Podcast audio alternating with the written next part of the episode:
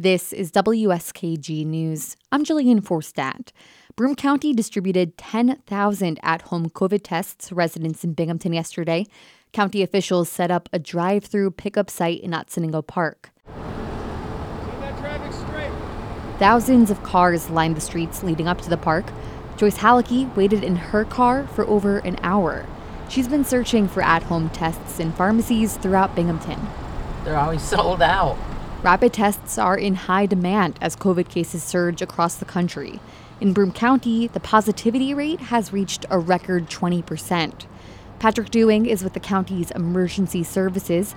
He expected they would quickly run out of tests. What I didn't anticipate was the 300 cars that showed up early that we had to stage within the park. Each car received four at home COVID tests, or two boxes total. They're rapid antigen tests that give results in 15 minutes. The county's libraries also gave out kits to those who didn't have transportation to the park. Those ran out in under an hour. Jillian Forstadt, WSKG News.